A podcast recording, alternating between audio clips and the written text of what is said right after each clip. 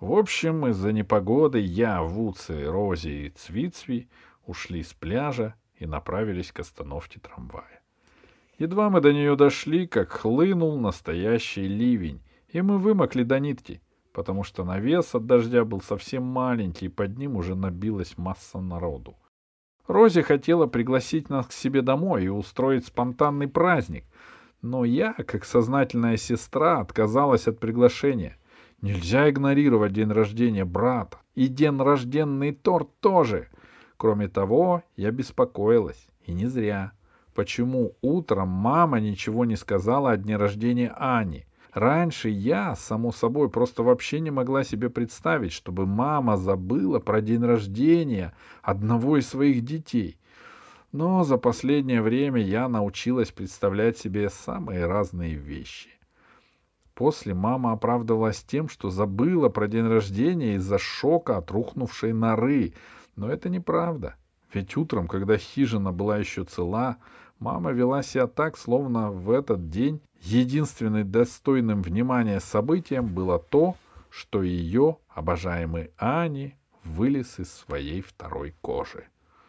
Пока мы с Вудси ехали домой в битком набитом трамвае, придавленные влажными человеческими телами, мой любимый братец, распрощавшись с продавцом книг, тоже направлялся обратно к дому. Этот продавец должно быть большой чудак. Многочисленные книги достались ему от покойной тетки. Она хотела, чтобы эти книги достались человеку, который их ценит и любит. Но сам племянник чувствовал, что не отвечает этому требованию. Через объявление в газете он искал настоящего любителя книг и решил, что из тех, кто к нему обращался, больше всего подходит мой братец.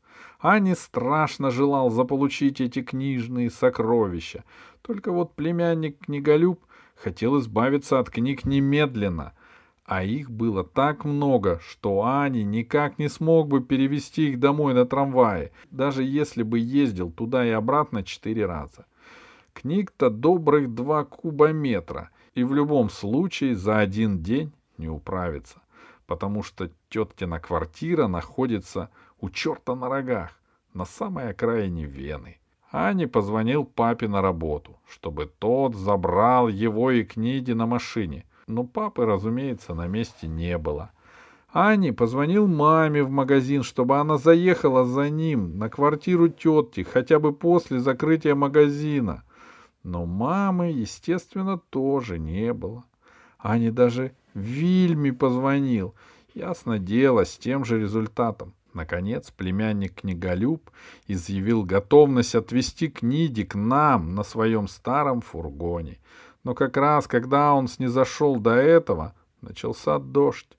Брезентовый тент фургона был весь в дырах, и книги наверняка бы намокли. А пленки, чтобы упаковать их, не нашлось. Ани с книголюбом стали ждать, когда же дождь наконец прекратится. Но он и не думал прекращаться, и небо выглядело так, будто в ближайшее время дождю конца края не будет. Книголюб решил, что Ане лучше поехать домой, и пообещал, что привезет книги завтра, потому что ему все равно нужно будет в центр. Ани потом сказал мне, что ему ужасно не хотелось расставаться с книжными сокровищами. Он бы с удовольствием остался возле них на всю ночь. Но тогда наша мама наверняка побежала бы в полицию заявлять о пропаже ребенка. Поэтому Аня отправился на трамвае в далекий обратный путь и, добравшись до дома, уже на лестнице услышал, как где-то долбят и стучат. Но он и представить себе не мог, что весь этот шум доносится из нашей квартиры. Открыв входную дверь, Ани тут же споткнулся. А разбросанные на полу обрезки досок и инструменты с трудом пробрался к своей шустриковой комнате и увидел маму. Она прибивала доску остову перегородки. Потом Аня увидел папу с Викледером, которые прилаживали новую дверную раму, и Вильму, которая замазывала гипсом щели. Кругом валялся строительный мусор высотой по колено, а Шустрик носился туда-сюда, ужасно важный и гордый, подавая инструменты и разнося пиво, потому что у столеров-любителей то и дело возникала сильная жажда. Сразу после Ани пришли и мы с Вуцей. По лицу моего дорогого братца можно было сразу догадаться, что он в радостном шоке. Аня любит изображать из себя спокойного, хладнокровного человека, но то, что делали для него четверо взрослых, настолько его тронуло, что ни о каком хладнокровии не могло быть и речи. Ани сидел на укрытой пленкой куче постельных принадлежностей и шустрикова хлама, и вид у него был такой, будто он заглянул в рай. Потом он вскочил, издал ликующий вопль и стал прыгать на этой куче, как мячик. Это надо было видеть. Мой брат Ани прыгает, как резиновый мячик, и кричит «У меня будет своя комната! У меня будет своя комната!» Я понятия не имела, что хижина обрушилась, и подумала, что все это заранее запланированное поздравление для Ани, про которое мне никто ничего не сказал. Я даже немножко обиделась и почувствовала себя исключенной из общего дела. Конечно, я не очень-то люблю работать руками, но для счастья собственного брата могла бы и пошевелить своими нежными пальчиками. Поэтому я несколько рассерженно спросила, когда же будет ужин. — Ужин сегодня отменяется, — сказала мама. — И даже торта нет, — спросила я. — Почему именно торта? — осведомился папа.